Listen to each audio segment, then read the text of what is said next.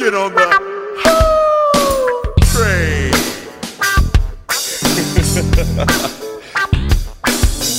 Pimpin' ain't easy.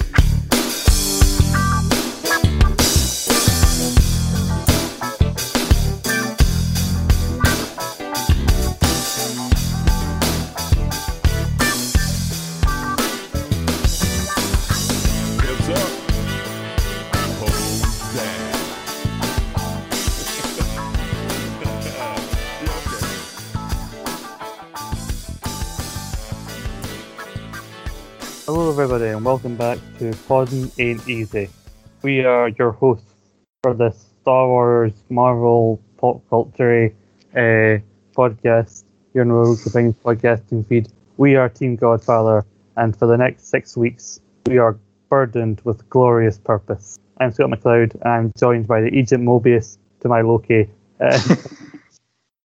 Hello, yeah, and just like um, Agent Mobius, it is difficult keeping Scott under control.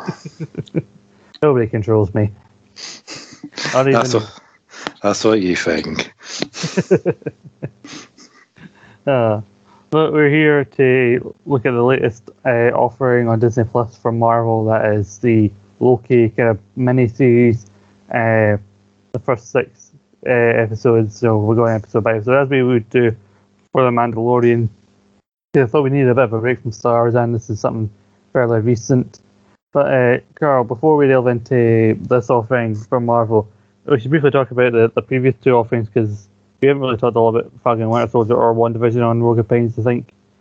On, the, on an 18 pod, we might have talked a little WandaVision or something like that, but there's been nothing about Falcon Winter Soldier, so we'll, we'll, try, we'll try to keep this as brief as possible. But uh, what, do, what were your thoughts? We'll start with WandaVision first. What were your thoughts on WandaVision? Because that was a very unique, you know, like project, especially for the first of these like new TV series that they were doing. Yeah, it, it was really good. Very strange for the first two or three episodes where it's basically done as a sitcom um, from like yesteryear. I think the first one was perhaps uh, 50s or 60s, and then we had a 70s one, and then an 80s themed one. And for the first perhaps two episodes, it's not really explained, you know, what's going on, why it's being presented in this way, and it's all very unusual. But as the show goes on, you find out more and more what's going on, and it's obviously um, one they're trying to create a sort of perfect world with a at that moment in time reanimated vision. Yeah, I think it's weird because they uploaded two episodes, uh, the first two episodes together, and then started the weekly thing. And it is weird they, they put the two the two episodes together. They were easily the worst to start off with. And it's not really criticism. I liked like it was a neat take. You know, the first two episodes were in black and white as well, and you know some of the third episode I think was in black and white, and then they started just going in color as the decades like went on. So uh, I like that kind of take on it and they're giving you subtle little things that maybe things aren't what they seem. So I think maybe they put the two together because I think for a lot of people they weren't still weren't really sure what the show was, and some people were very negative towards the first two episodes. So they get those two out of the way, then people can start to see what is what is behind everything that's going on, and yeah, the different like nods to TV shows. Like I like the idea. I think as they got to like seventies, eighties, the whole like turn to the camera, somebody's name pops up as, as it was a staple of shows back then, or my favorite intro has to be the Malcolm in the Middle style one. I think when they're meant to be Rivet Knights Yeah. or whatever. That, that was brilliant, wasn't it? Yeah. I, I, I think the series really kicked off um, in the episode where we meet uh, Captain Rambeau. Um, I think she's just come back, hasn't she, from being. Um, oh, what do they call it when they get clicked away? Uh, Um, Blip. yeah, Blip, that's it. So she's just come back from Blip and has no idea if she's like five years has passed.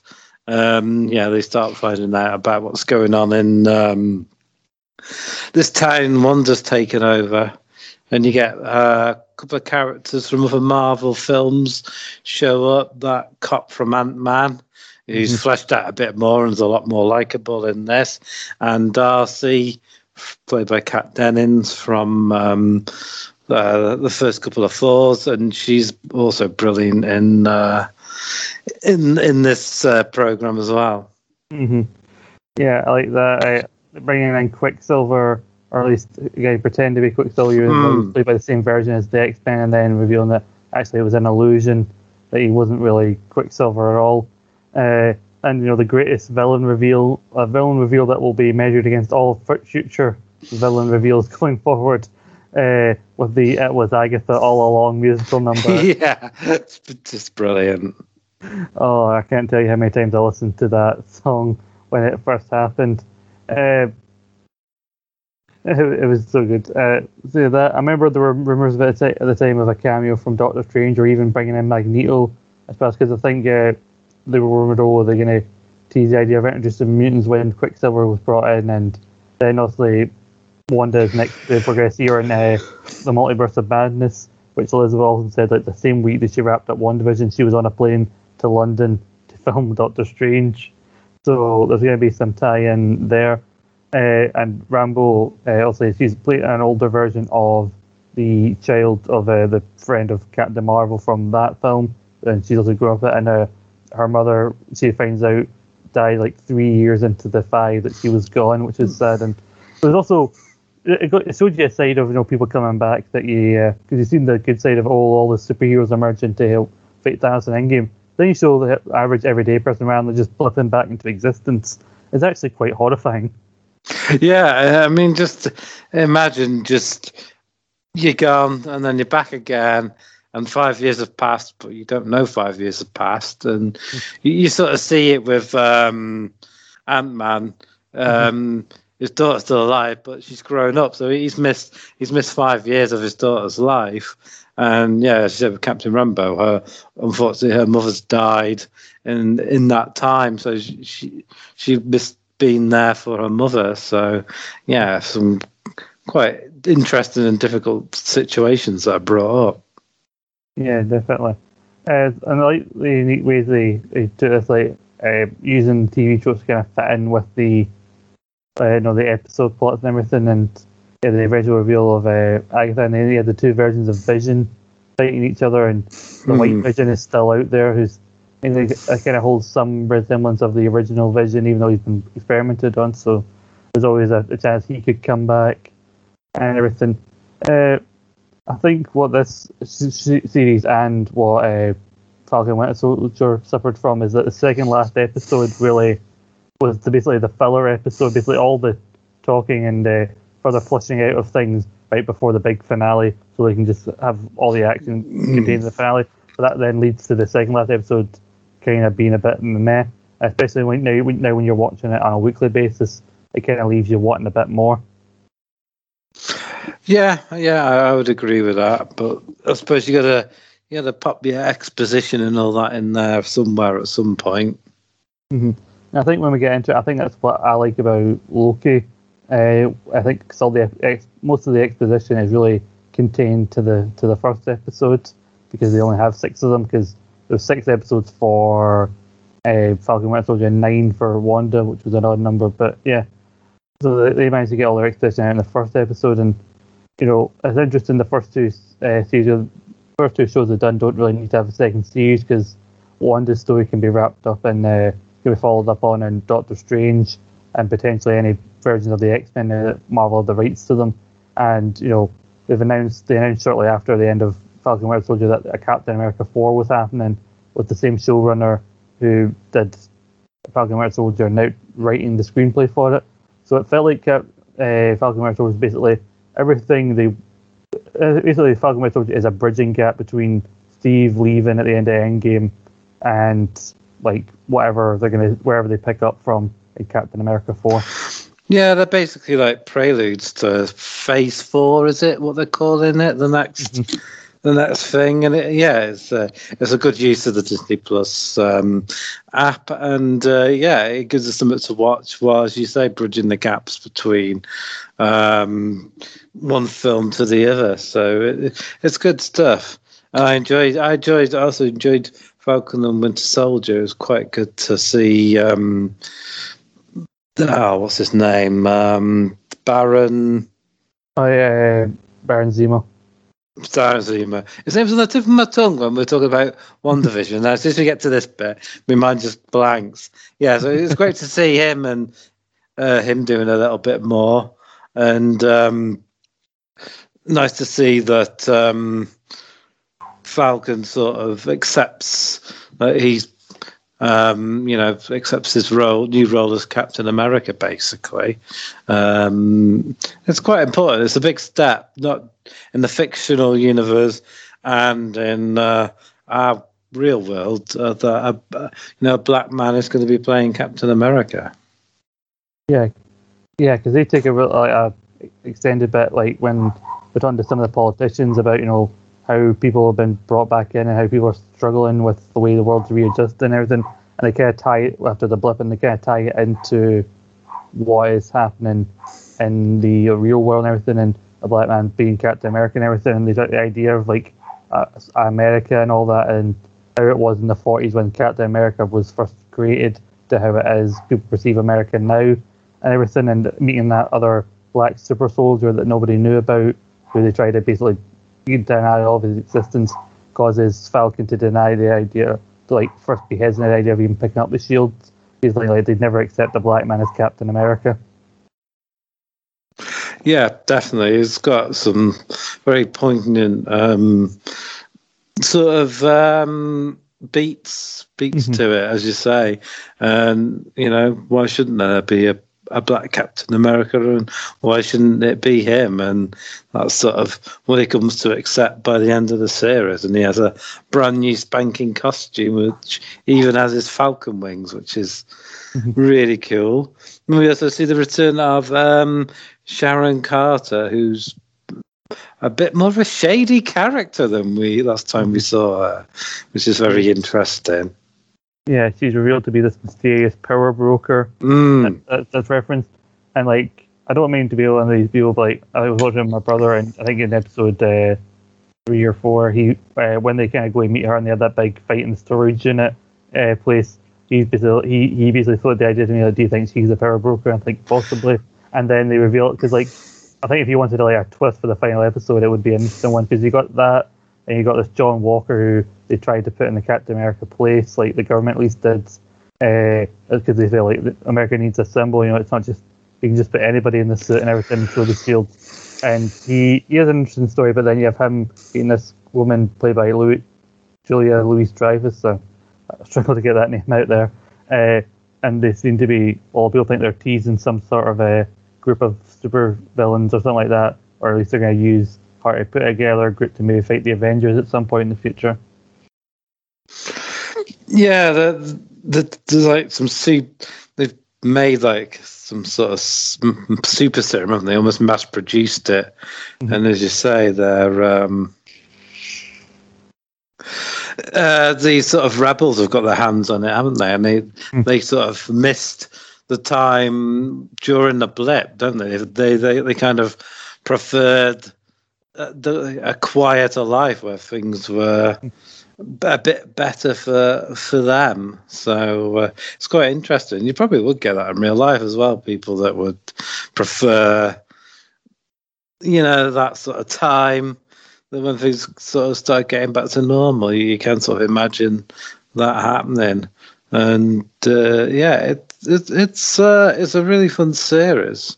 Um, we also get to um, oh somehow yeah see some sort of um, stuff from Bucky Barnes as well. He's a, Mhm. maybe like a form of post traumatic stress syndrome or something. He's very guilty over some of the people he killed, even though it wasn't really his fault because he was brainwashed and being controlled. Um, there's this guy who never knew what happened to his son, and you find out it was um, Bucky Barnes is a Winter Soldier who killed his son during a mission. Uh, he has to sort of learn how to deal with that. So there's some good stuff, quite deep stuff, and also um, we learn the Falcon has a sister as well, mm-hmm. who he's trying to he's trying to help. I think they, the parents left them like a boat or something. Mm-hmm. Yeah, they came from like a small community. It doesn't have like a lot, but like it's a case of like everybody chips in and helps everybody, and they're arguing like how desperate they are for money, whether or not they're going to sell the boat or not, and you know they say like, oh, it was left to both, so we should both agree on this. And I think it's like tying in with Falcon, like trying to remember where he came from, as well as going out and being a superhero and everything like that. Uh, and the Bucky stuff is quite good. Uh, one of my favorite things about the show is their interaction. It's almost buddy copish at times because you know you've seen mm. like I like there's a call back to uh, Civil War where uh, they're in the car waiting for Steve and uh, Bucky goes, "Can you move your seat up?" No, and then they have a scene where Falcon's behind Bucky and he goes, "You're not going to move your seat up, are you?" No. yeah, they, they they have a great sort of bromance, don't they? Where they have that sort of banter where they know they really sort of like each other, but they don't really want to admit it, so they express it by being cocks to each other, like real friends do. yeah, like they have this set off, and the therapist is trying to help them, or they, yeah. they talk about wizards and everything, like you know, Gandalf and uh, uh, says to uh, uh, Sam, I should call him Sam. Sam says to Bucky, "How do you know about that? I read The Hobbit in 1937 when it came out." uh, reminding you how old, how old Bucky actually is, given like uh, the the serum affected him, and uh, this like other Captain America, also he's not trustworthy of him, and how we, we learn how how let's say outmatched he is against these super soldiers when he doesn't have the shield, and so then he ends up taking the serum and he goes a bit he goes a bit mental, like brutally, like well, I think one of the best endings of one of the episodes says when he kills one of the other super soldiers with his shield, you don't see it, but you just see everybody's reaction and the blood mm. dripping off the shield. Yeah, it's it's a really good scene, and it just shows you that it's not easy uh, being this sort of holier than thou figurehead and mm-hmm. making sure you always do the right thing and make the right decision. And I was you know, I was able to instantly relate to um, Falcon when I realised he had a little sister called Sarah, because you know, and I know I know all about that one, and uh, it was also funny. Um, in one of the latter episodes where Bucky Barnes is basically cracking onto his sister. He's like, no, no. yeah, he's like, don't you dare. Uh, the, the whole thing with these villains, like kind of like preferring the way things were during the book. I think you know we're gonna have an episode of Rogue Chronicles out soon about Thanos, and I think we do discuss there a little teaser about the idea: is he really a villain and all that, and the idea of his motivations, and you know this is something we I think further gives credence maybe the idea of like how justified really is Thanos and what he was trying to do. Like obviously the way he was going about it was probably wrong, but the idea of like making things better for people and some people did find it better when the world and like feeling they got forgotten when everybody you know came back. And so, so it's an interesting take. Uh, I did love like how early on in episode six they just went like you Captain America now he's got the suit and now he's just gonna take these guys down and I, have read a few issues of the uh, the the the comic run where Falcon first became Captain America, and I've, from what I've seen, I've seen those comics, and in this suit is like pretty much as most of these, even though they changed a lot of people's origins. Sometimes the MCU maybe you can't argue that like, like outfits like this are like ripped right out of the comics most of the time, and so you do appreciate the accuracy. I mean, some, there have been some changes to certain characters, like we look at how Hawkeye dresses in uh, the MCU compared to how he does in uh, how he does in the comics, his comic art, art outfit. When you think about it, like yeah, it's probably you couldn't really picture uh, Jeremy Renner wearing that kind of outfit. Yeah, I mean they've all they've had to update a lot of the outfits, haven't they? From the in all um, sort of superhero films across the board because it just sort of doesn't work for TV like the the comic book um, mm-hmm outfits. And a good example was that at the end of First Class when they decided to put Magneto in almost like full Magneto Regala from the comic books, and it, it just didn't look right on Michael Fassbender at, at that point, did it? And they sort of, by the time they did the sequels, they they sort of done away with that, and thankfully so, because it, it just didn't work. And there's another interesting thing they did on the Falcon Winter Soldiers, like people um, are being moved into refugee camps almost. They don't know what to do with all these people that have come back from the blip because now you know, the people living in their homes and that. So are these people having to give up their homes for the people that have come back from the blip, or have they got to rehome the people that have come back from the blip? It's all very complicated. I mean, what if you thought your wife had disappeared and or your husband, and you've started dating someone else and maybe even married someone else, and then next thing you know, yeah, your husband or wife come back from the blip. I mean, it's there's some very very sort of challenging things when you start to think about it. Yeah, I think I think a lot of the people being who came back had to be home because of like five years. Somebody else probably would have moved into where they were living or whatever. Because I think they show like they show a couple of clips of people returning in uh, in Spider-Man Far From Home as well. Like there's a basketball court where like half the team members had disappeared during a game, and then a game five years later they all randomly reappear again to, do a game where like there's somebody randomly popping up in their car while somebody else is driving that car. Like, it's because it's the idea of you pop right back up in the place you were before. And so, obviously, if there's somebody, if there's people in that in that place where who don't know you, it's going to be a very awkward situation. And as, as bad as enough as that is that you've just realized, where the fuck have I been? uh, um, imagine if you had blipped, you know, in bed with your missus or something, all of a sudden you blipped back. Someone's bad in your stalkers. The, the, the semi is not for you. This was five years ago. but I think what's smart about this is that having become Captain America in this rather than another film, because if you come up with a film titled like Captain America 4, Captain America, whatever it's going to be called, uh, then you give away the idea that, of course, if he starts off the film not as Captain America, then you're basically give away the title that he is going to be by the end. And so you, using this as the prelude, as we said, because it gets out all the kind of minor details that you wanted to get out and uh, sets up some stuff for the future. So it's, it's, it's basically them using Disney Plus to their advantage. And I look forward to seeing what, get, what Captain America 4 looks like. Maybe it's like Zemo is still alive, but he's back in jail, and uh, Sharon's still around as the power broker, but the guys don't know that she's the power broker. So they've left uh, quite a few doors open for that new film. Yeah, he got taken back uh, to Wakanda, didn't he, Zemo? So uh, I, I, feel that it probably won't be the last we see of him. He became a bit of an anti-hero, didn't he? Because he's he was like dead against the super soldiers, wasn't he? So mm-hmm. he he was quite willingly helping them, but you you just never know with someone like him if you can really fully trust them.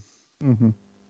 And uh, you talk about gifts, like I talked about the gift that uh, like WandaVision gave us with the Agatha all along. So yeah, even though there was like we only saw a fraction, apparently there was a lot more of it filmed. The the memes of uh, Zemo dancing. And, like, yeah. was uh, I think there's a video of Chris Evans watching the, the video of him dancing as well and laughing his arse off and everything, which is funny. But I think there was all sorts of rumors at the time that Evans was going to appear in some sort of flashback over at one point, but you know I think the series is probably better off without that. Yeah, I think it's best to let um, Anthony Mackie sort of take over the role without sort of the spectre of Chris Evans looming, if if that makes any sense. Mm-hmm. Yeah, definitely. Uh, it is a shame that he has become Captain America. Uh, I think it's good that he's become Captain America, especially now that know, such a he's such a big part of Captain America the MCU and everything, such a prominent superhero, and people getting to see a black uh, version of this character, especially now that we lost one of the other prominent black characters in uh, the MCU and, and Chadwick Boseman playing Black Panther. But you know we we don't know what's going to happen with Black Panther 2 that's still going ahead, uh, subtitled Wakanda Forever. So maybe somebody else will take on the, the mantle and everything. Uh, but the next show after Loki uh, was going to come out later in August. Uh, I think August 12th is the announced date. Is uh, What If, which is showing these alternate, you know, ideas of all alternate universes and everything, the multiverse and all that. And you know, there's a version of a, a Black Panther, uh, Chadwick Boseman's character, who got basically taken up by Yondu and the Ravengers instead of Peter Quill.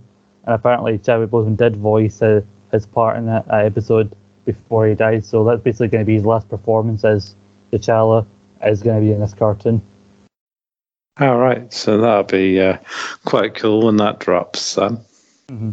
Yeah, the only ones we know about so far, I think there's a zombie, Marvel zombie ver- episode. There's going to be an episode where, I think in the trailer it showed uh, Killmonger somehow saving Tony Stark from like the attack at the start of Iron Man 1. I don't know where that's going to lead. Uh, and uh, the idea of Peggy Carter being like Captain Britain, uh, where she takes the serum instead of Steve Rogers and everything. And, oh, uh, that'd be cool. hmm So you know, there's a couple of different ideas there, uh, and I think so by the end of the year we're still going to get a couple more. There's a Miss Marvel show. Uh, I can never remember the name of the char- the character's name, but she was featured prominently in that new recent Avengers PS4 game, and maybe she'll tie into uh, the Captain Marvel next Captain Marvel film. And then you got the six episode Hawkeye series that's coming out with uh, Hawkeye uh, Clint Barton cha- apparently training a new like a protege, uh, Kate Bishop, to take over the, the Hawkeye mantle, uh, which is very cool. And uh, there's rumours that uh, uh, Kate Bishop's storyline is time to try to take out people in the mob because her father was involved with them. There's rumours of uh, bringing in Vincent D'Onofrio's Kingpin for Hawkeye. All right, that'd be cool. I wouldn't it, if we did that. I'd be all about that. Yeah, because uh, brief, I think the Netflix shows were briefly taken out of canon a little bit after they all got cancelled. But they're, they apparently said they do have designs on bringing them back. Uh, Yeah, I'd definitely like to see uh, Daredevil come back, especially with the the same actor as well, because I thought he was excellent. Yeah, they're talking about bringing the same actors back. They don't know what one where they're going to put them because you got him. I think bringing back the Punisher would be cool. Uh, apparently, the the two like rumored places for Matt Murdock to come back, and they, and they specified Matt Murdock, not Daredevil, is potentially Murdock showing up in Spider Man, uh, the next Spider Man film, and potentially showing up as a lawyer in She Hulk because uh, Jennifer Walters, I think the name of the character who becomes She Hulk, is also a lawyer. So there's a chance that you would have crossed paths. So you know, there's always uh, a chance that could come back because they, they often would reference like, the movies and the Netflix shows, but they were, like I said, they were sort of this weird alternate thing all their own.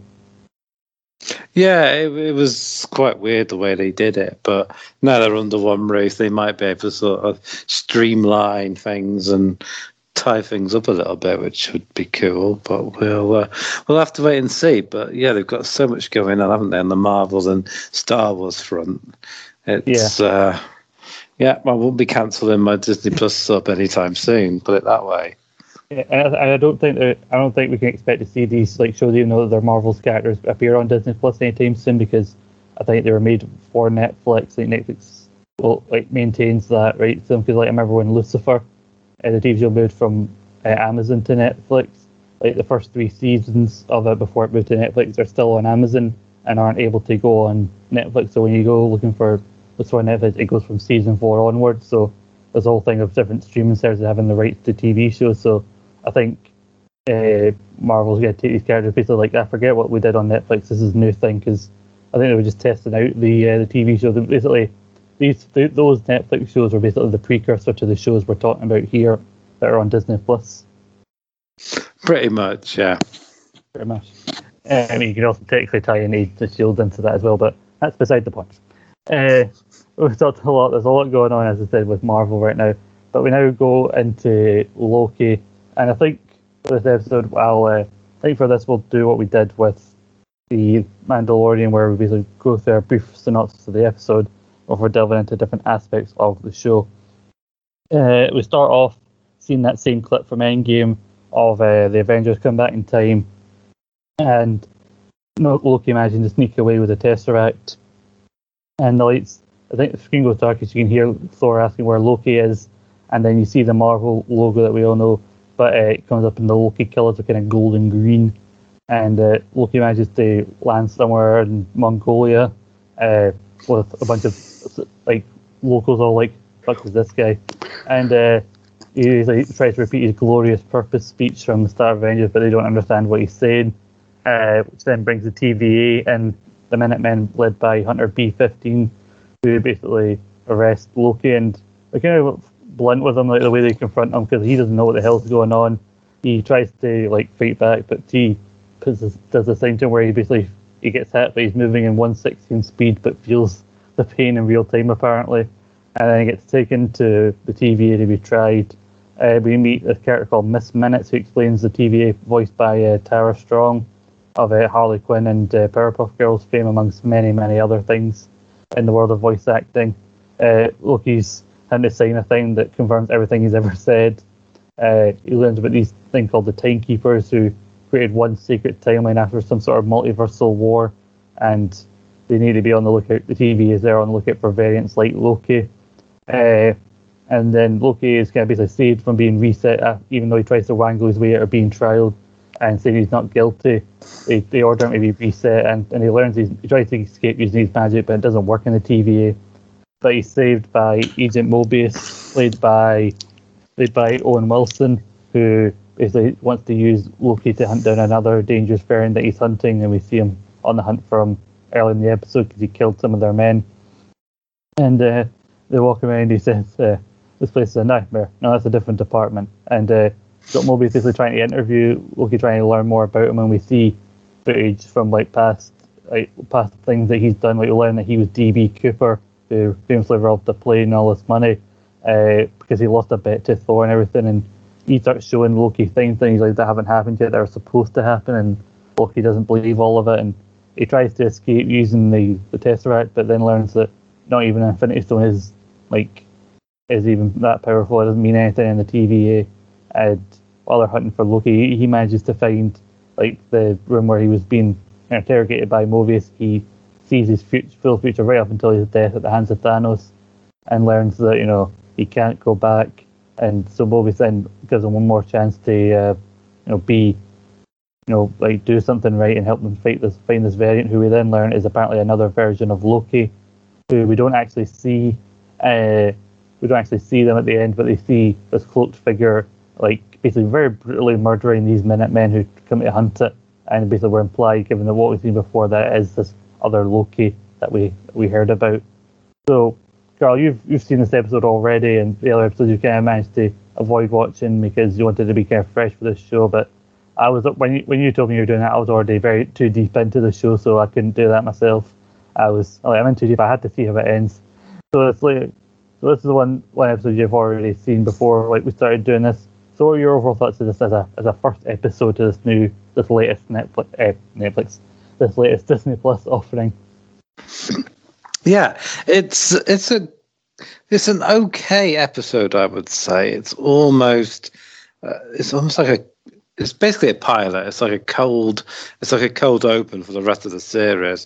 It's basically explaining who the TVA and the Minutemen are, and um, what what their you know how they came to be, what their purpose is.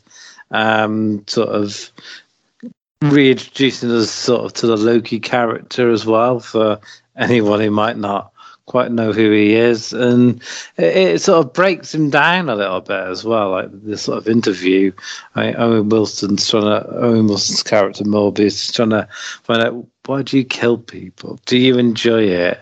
And he sort of, in at the end, he sort of admits he doesn't enjoy it, but it's all, but he has to because it's all part of the illusion. Mm-hmm. And it, it kind of does make sense as well.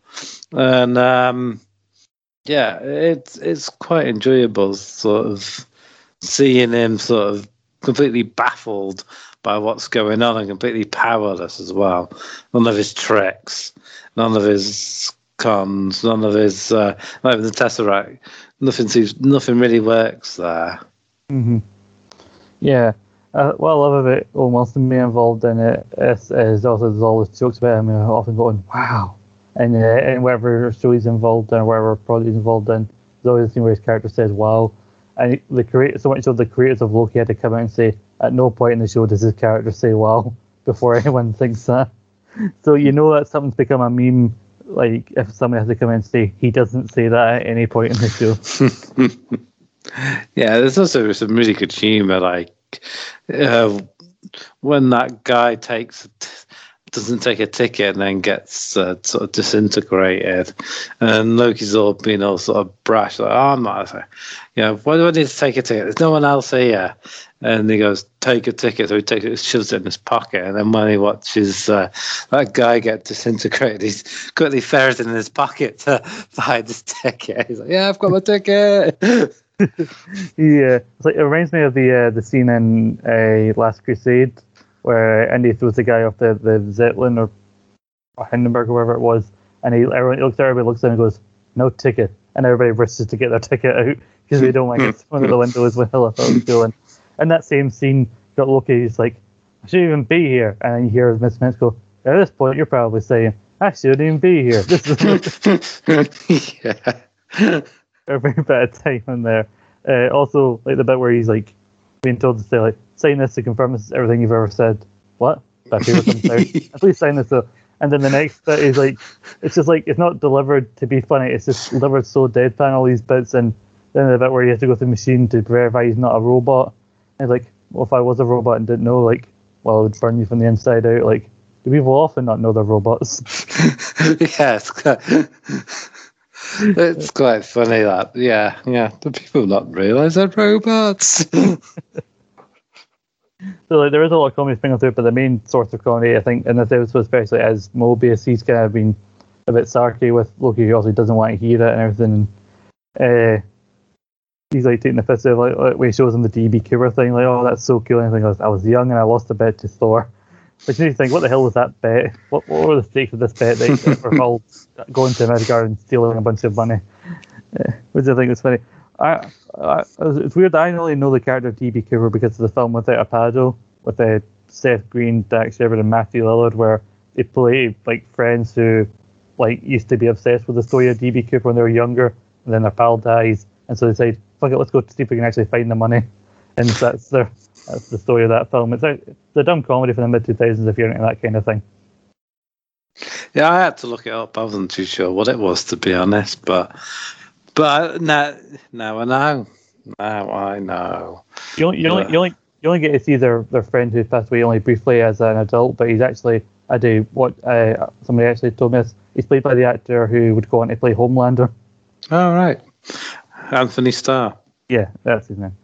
So, but anyway, enough about that. But uh, he's taking uh, taking the fifth uh, look at things, and he's trying to tell him, like, why do you enjoy hurting people? And he uh, he said like, you're not meant to rule, you're meant to cause suffering, so other people can be their best selves. And so also he was basically meant to cause the forming of the Avengers.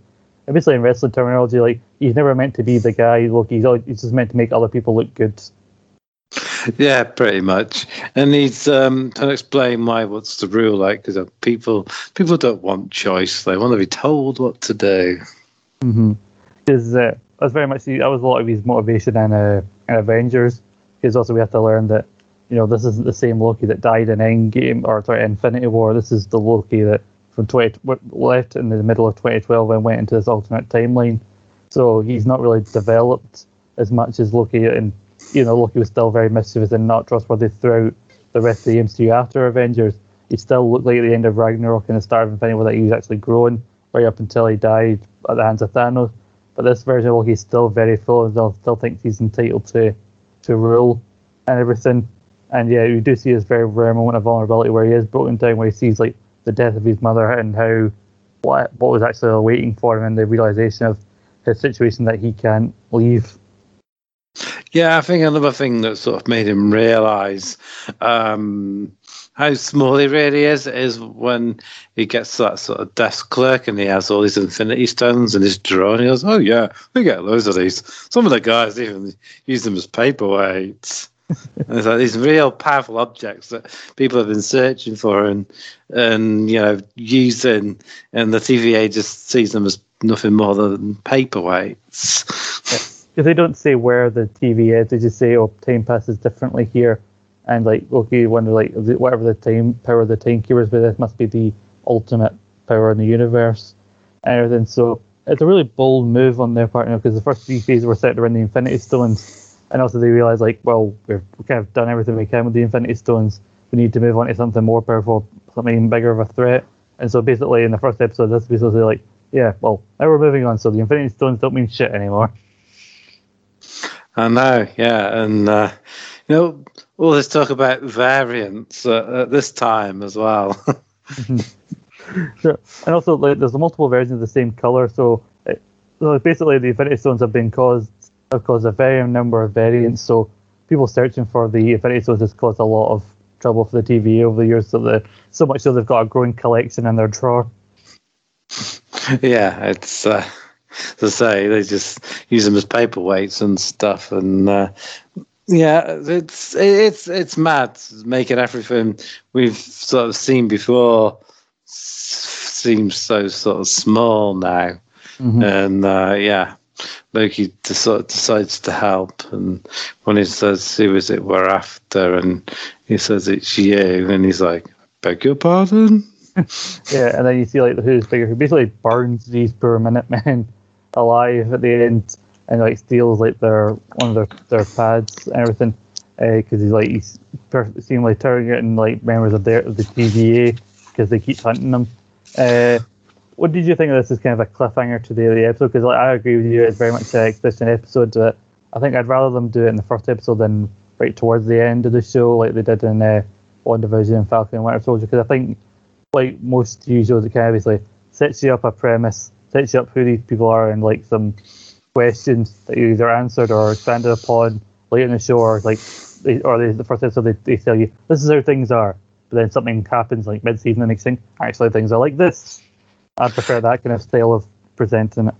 Yeah, I do as well. It, it sets up everything you sort of need to know um, while being entertaining, and as you say, it sets up things to come. Like with you know the variant that Jason's is another version of Loki apparently, and as you say, we see a hooded figure burn a load of Minutemen alive in quite a horrendous way. So uh, it leaves you wanting more. You want to know what's happening. Is it a you know is is it a really another Loki and how you know how is it that one Loki got caught so easily and this one's evading them and causing so much trouble? And there's a nice little nod sort of halfway through the episode that it is Loki when that little they asked the little boy in the, the like church who who did it and he points to like uh um a glass stained window of the devil. And you know Loki has those horns doesn't he on his Yeah, on his helmet so if you're clever enough and paying attention it is like uh the little boy sort of telling you who it, exactly who it is hmm yeah. And I refer to him as the devil in that scene as well, so to not give too much away. Although like, the TVA have been a thing in the comics, obviously, I don't really know that much about their history and their comic adaptation, but it's a case of like they have to introduce new, different characters and new concepts and groups into as the MCU goes on to keep things you know, fresh and everything. So I love how they quickly explain away why the TVA hasn't appeared until now because obviously they haven't had a story for them. But uh, and this is like why why have I never heard of you before? Like, well, because you didn't need to, because because you only need to hear about us until you don't hear about us until you start to veer away from your your set path on the timeline. Yeah, and there's something bad he's done, and he says, um, "Oh, so why wasn't why wasn't the TVA around when I did that? Is that is that all all right in their book then?" And then Harry Wilson's character can't really explain it, and he just "Well, not exactly, but." Well, never mind. It's uh, the TV show say, yeah, there are a few holes that we can't really explain, but let's not worry about that. Yeah, very much because Loki basically they've set up this whole idea. All all the people on TVA were, were created by the Timekeepers and everything. Like, that uh, guy who said about the favorites is like he gets around like give me the Tesseract, I'll get you like a fish. What's a fish? like that's why I know I'm being threatened with before I before I know whether or not to help you. But he was you have Loki. They all set up this idea like oh, it's perfect. Like it seems a bit too convenient for Loki, and he basically questioned all. He keeps calling the the time variant uh, the timekeepers like space lizards, however. Uh, because like he doesn't trust anybody. I think sets up the idea that maybe the audience shouldn't trust whatever is the TVA is trying to sell to them. Uh, he's got the three big statues of the, the TVA, of the, of the timekeepers, and like the judge that Owen Wilson was talking to, like, like what the, is very vague when talking to the timekeepers, like, what are they doing? They're busy. What are they doing? Uh, dictating the proper flow of time. What exactly do you do? We dictate it according to their dictations. and, and then quickly move back onto his trio. Everything like basically like don't ask any questions about the timekeepers.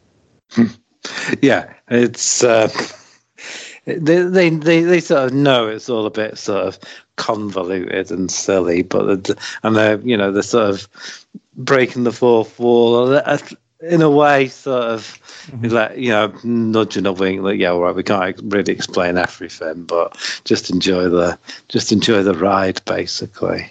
Uh, and it's all it's all good, it's all fun, and I'm looking forward.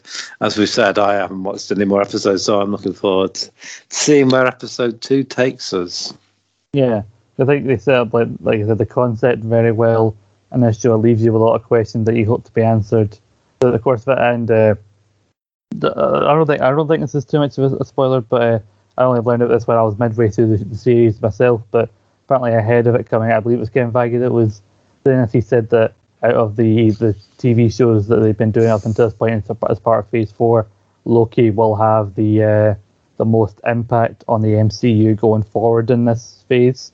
So it definitely set up, even though it's only six episodes, you know, it sets up the idea that this is something to be paying attention to, and like things are going to just going to escalate as the show goes on. Uh, something somebody a theory I saw online, I think is actually very like it could be expanded upon further. The idea of where the TVA actually is if time passes so differently. Somebody asked, uh, is it maybe in this quantum realm that they established in the Ant Man films? Because you know they've they've they specified that in quantum realm the time moves differently. Because when Scott Lang goes into it while the blip happens, to him it's like minutes or even hours. He comes out and it's like five years later, and like we said, like when you, you pop up, like he popped up the car, the van was on a rooftop, and then he pops up again, and the van's in some uh, warehouse. Yeah, it's um, it's all sort of Doctor Who say timey wimey, wibbly wobbly. yeah, so uh, it's interesting to find out where there's actually this TVA may actually, you know, be in terms of like because they don't actually they keep I think they ask it in this episode, but they don't really they keep very very vague and they don't tell you where it actually is. Uh, and Loki, living in up to Demi and Nathan, uh, uh, I think I don't think they were really. I think they had the opposite view of me, but I really thought that at this point where they showed Coulson getting killed and like, oh, this is making a difference to a dead man. Like I always thought, like surely can we, can we not just tell Loki that he's still alive or tell someone in the Avengers that he's still alive? Because we had seven seasons of uh, Agents Shield. I haven't finished it yet, but somehow I think somebody tells me that he dies again, or maybe they tell the Avengers at some point that he's alive. But can we just tell everyone that he's alive? I'm sick of this being a thing that everyone thinks. Yeah, it's a bit weird, as you say, because he has been uh, for about seven seasons. God knows how that show got seven seasons. I, I think I started watching it after about halfway through season three, I think. Yeah, it was a weird way they set up that show because they'd had the first two episodes or so would be really good. If I've ever slowed down period in the middle of the season, get to the mid-season finale, end on a big cliffhanger, have a good couple episodes coming back from the mid-season finale, bit of a slog, great season finale, and then it was rinse repeat for the show and somehow that kept me on longer. I kept on with that show longer than I kept on with maybe with Walking Dead because Walking Dead got worse with, with, its mid-season slugs. But you know, I like season four because they introduced Ghost Rider for a little bit in that in that show. Whether he'll come back in the MCU, I don't know. But you never know. Uh, so like, I just want I just wanted Loki to be told that you know, like that he's still alive because like surely Mobius knows of timelines and everything. He surely has to know that that Coulson's still alive and everything. And it also means that the Avengers name is built on a lie. They're telling they're coming to avenge a man that wasn't really dead. Yeah, perhaps that's why they don't want to tell anybody because they're, they're worried that'll ruin the Avengers. I mean, we've not seen Age of Ultron or Civil War. The Avengers almost ruined themselves. This is true. This is true. Very true.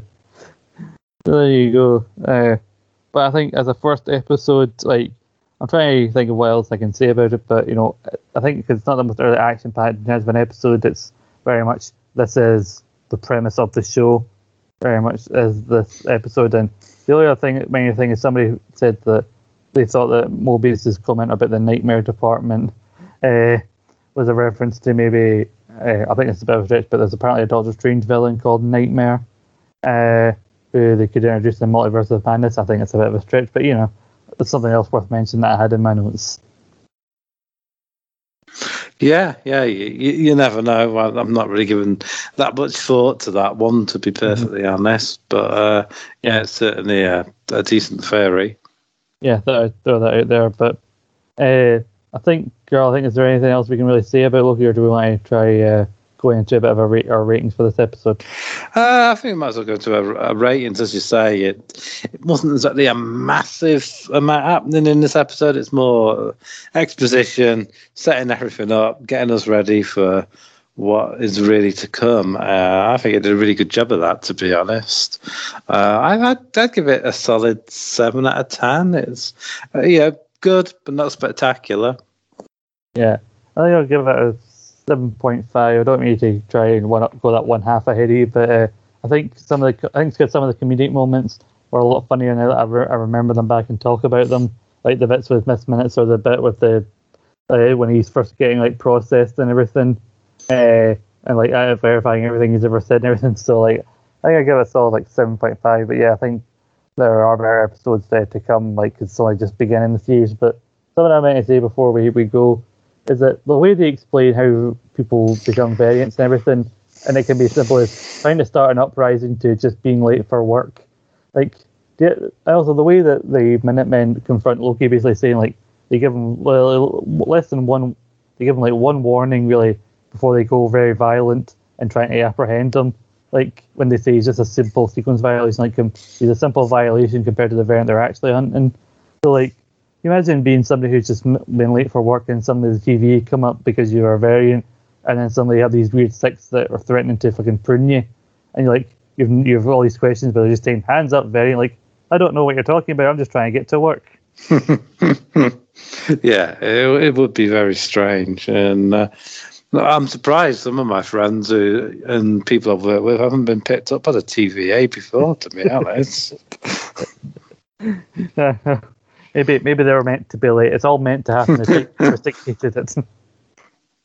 clearly the amount of times they were, it must have been bad. They were mer- they were never meant to be on time. They were meant to cause suffering to others because they were late. there we go. That is the, the first episode of Loki. We will continue our, our glorious purpose uh, in the next couple of weeks as we go through episode by episode of the series and delve into it more. I'm interested to see our thoughts on the next on the, the remainder of the series. You know, from being a lot more fresher in your head than than mine because I'll be rewatching it. But uh, we, as you may notice, we kept it contained to the episode itself. Obviously, spoilers for the episode itself, but we're not giving anything away for the rest of the series. Not only because it's Carl, obviously, is just watching it for the first time, so I don't want to ruin it for him, but also because it's it's way more recent than when we talked about Mandalorian. So obviously, we want to, you know, for the benefit of those who may have watched a couple of episodes but haven't watched the full series. yeah, because um, previously when we've done these things, it's been a good year or six six months since it aired, but this has only just finished airing, so some people might not have got around to watching all the episodes yet. Yeah, definitely. So you know, we're trying to be considerate, you know, for all you who are joining us on our uh, our uh, our whole train through the through the secret timeline. But before we ride this whole train out of here, and before we all someone is late for the train and becomes a variant, I was really really really hurt, really hurt my arm reaching for that transition. Uh, Carl, other than uh, this fabulous podcast, what else are you up to here on Rogue Opinions? Well, I recently recorded an episode of No Rogues Barred with my wonderful co-host Scott grilling me. So um, that should be up um, in not too distant future. So if, well, I don't know why you'd want to know more about me, but if you do, that's that's a podcast to look out for. um, Try not to bury it too much, Carl. oh, I'm just, yeah, I'm just gonna say, trying to stay modest. You know, yeah, it's it's a podcast about wonderful me. Make sure you. Why would you not want to know more about Carl Pierce the third? Um, I'm not. Well, I just added the third bit in because it makes me sound better than I really am. Um, but yeah, um, I did a tennis pod recently with Nathan on Wimbledon. It's a bit outdated now, but if you want to check it out, you can do. Um, there's Rogue Chronicles.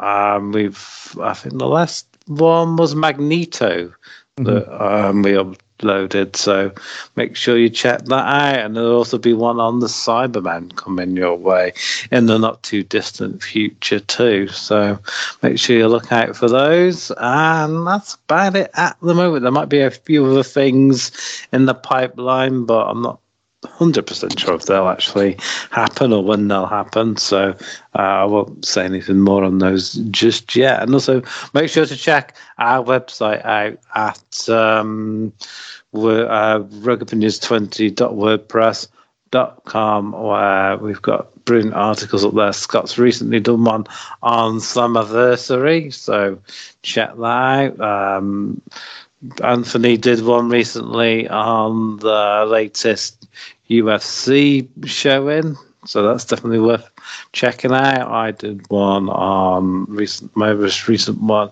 is on tennis, Britain's latest tennis sensation, and Emma Raducanu. So you know, if any of that interests you, please check out our website. Yeah, very good. Uh, I put a lot into that that Slammiversary review. It was like well over two thousand words. I think Sam has had an impact on me. Uh, I also I've got another article in the works that's like eighty percent done. Uh, it was originally going to be my favorite Star Wars: The Clone Wars uh, episodes, but I realized, especially as the series goes on and the cross uh, storylines cross over multiple episodes, I couldn't talk about one episode without tying it into another. Very close to it, so it's kind of become a my favorite Clone Wars storylines. Uh, that article is about eighty percent done, so uh, hopefully that'll be up uh, very soon on the website as well. Uh, maybe a Britt Baker would like to give it a read. You know, her who thinks Star Wars. Hopefully, I never liked dentists. I feel like I've always said I've never trusted dentists, and I was always right to. exactly. Well, what does a dentist know? And uh, uh, but then you also got a uh, Money in the Bank review with myself and Sam. You got the Rogue Retro SmackDown review. If you enjoyed us talking about Thanos and uh, Infinity Gems, some point in the coming weeks, uh, there'll be an episode about uh, there'll be an episode a, episode of uh, Rogue Chronicles. Myself joining Liam and Carl about Thanos himself. Uh, it'll be an interesting one. They talk about uh, talk about other things going on on Rogue Pains. Uh, we did a tournament with Erica Lee, our uh, 2021 second anniversary guest of the year. Who came back and given how me and Nathan may have annoyed her, she may ne- never come back again uh, when we did the tournament to crown what is the best candy of all time. Um, it is a terrific lesson, trust me. I've really enjoyed that. Um, yeah, Nathan doesn't care if you're a wrestler who can literally rip his head off. He'll still argue the toss with you. He will. He's got a master's degree in it, clearly. As I found out, to my detriment many a times on kayfabe court. Absolutely. Kayfabe court is back as well. You went out there in our back catalogue. Check out past episodes of me and Carl talking about Star Wars on our most recent list uh, podcast, or the past where we talked about the Mandalorian, all that good stuff. Uh, we'll probably have guests uh, maybe on the later episodes of Loki potentially, or on other things we talk about on this show. We enjoyed having the guests on towards the end of the Mandalorian run. Uh, and outside of this podcast, uh, I'm back with Paul uh, regularly. He's back from his holiday. We've got a Slammiversary review, so if you if you think reading is for nerds, listen to me and Paul talk about it in audio form over at Scott Ball's Ram podcast at SPRling, available on the same podcasting platforms uh, that Rogue Pines is, is on, which is which is Anchor, Spotify, iTunes, Google Podcast, Podbean, all the great podcasting sites. And uh, if you're interested in your quizzes and your YouTube content, you can check over the Eat Sleep Suplex uh, YouTube channel, where I hosted a, a latest edition of their show, Quiz Showdown. Uh, to celebrate fans coming back, I looked back at the last year and a half of there being no fans and a quiz I devised called Quiz Showdown 12 Beyond Thunderdome. So it's a hell of a quiz, and I made sure to make sure that they can. I made sure that the contestants on that quiz hated me by round three. Uh, so go check that out. And I think that's all we got. Rogue Pains at Rogan Scorpions on Twitter and Instagram to keep up with all our happenings and all our future content whenever they're made, whenever the articles and podcasts are available. Uh, but until then, Carl, I think you know that. Uh, like we've learned here today that podding, especially when it comes to the secret timeline, it ain't easy. It really isn't. And make sure to stay in your predetermined timelines, everybody.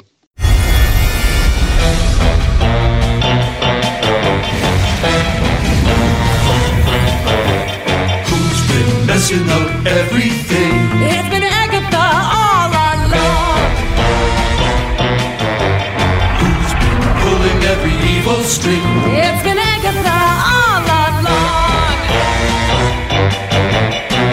She's insidious, so perfidious that you haven't even noticed. And the pity is, the pity is.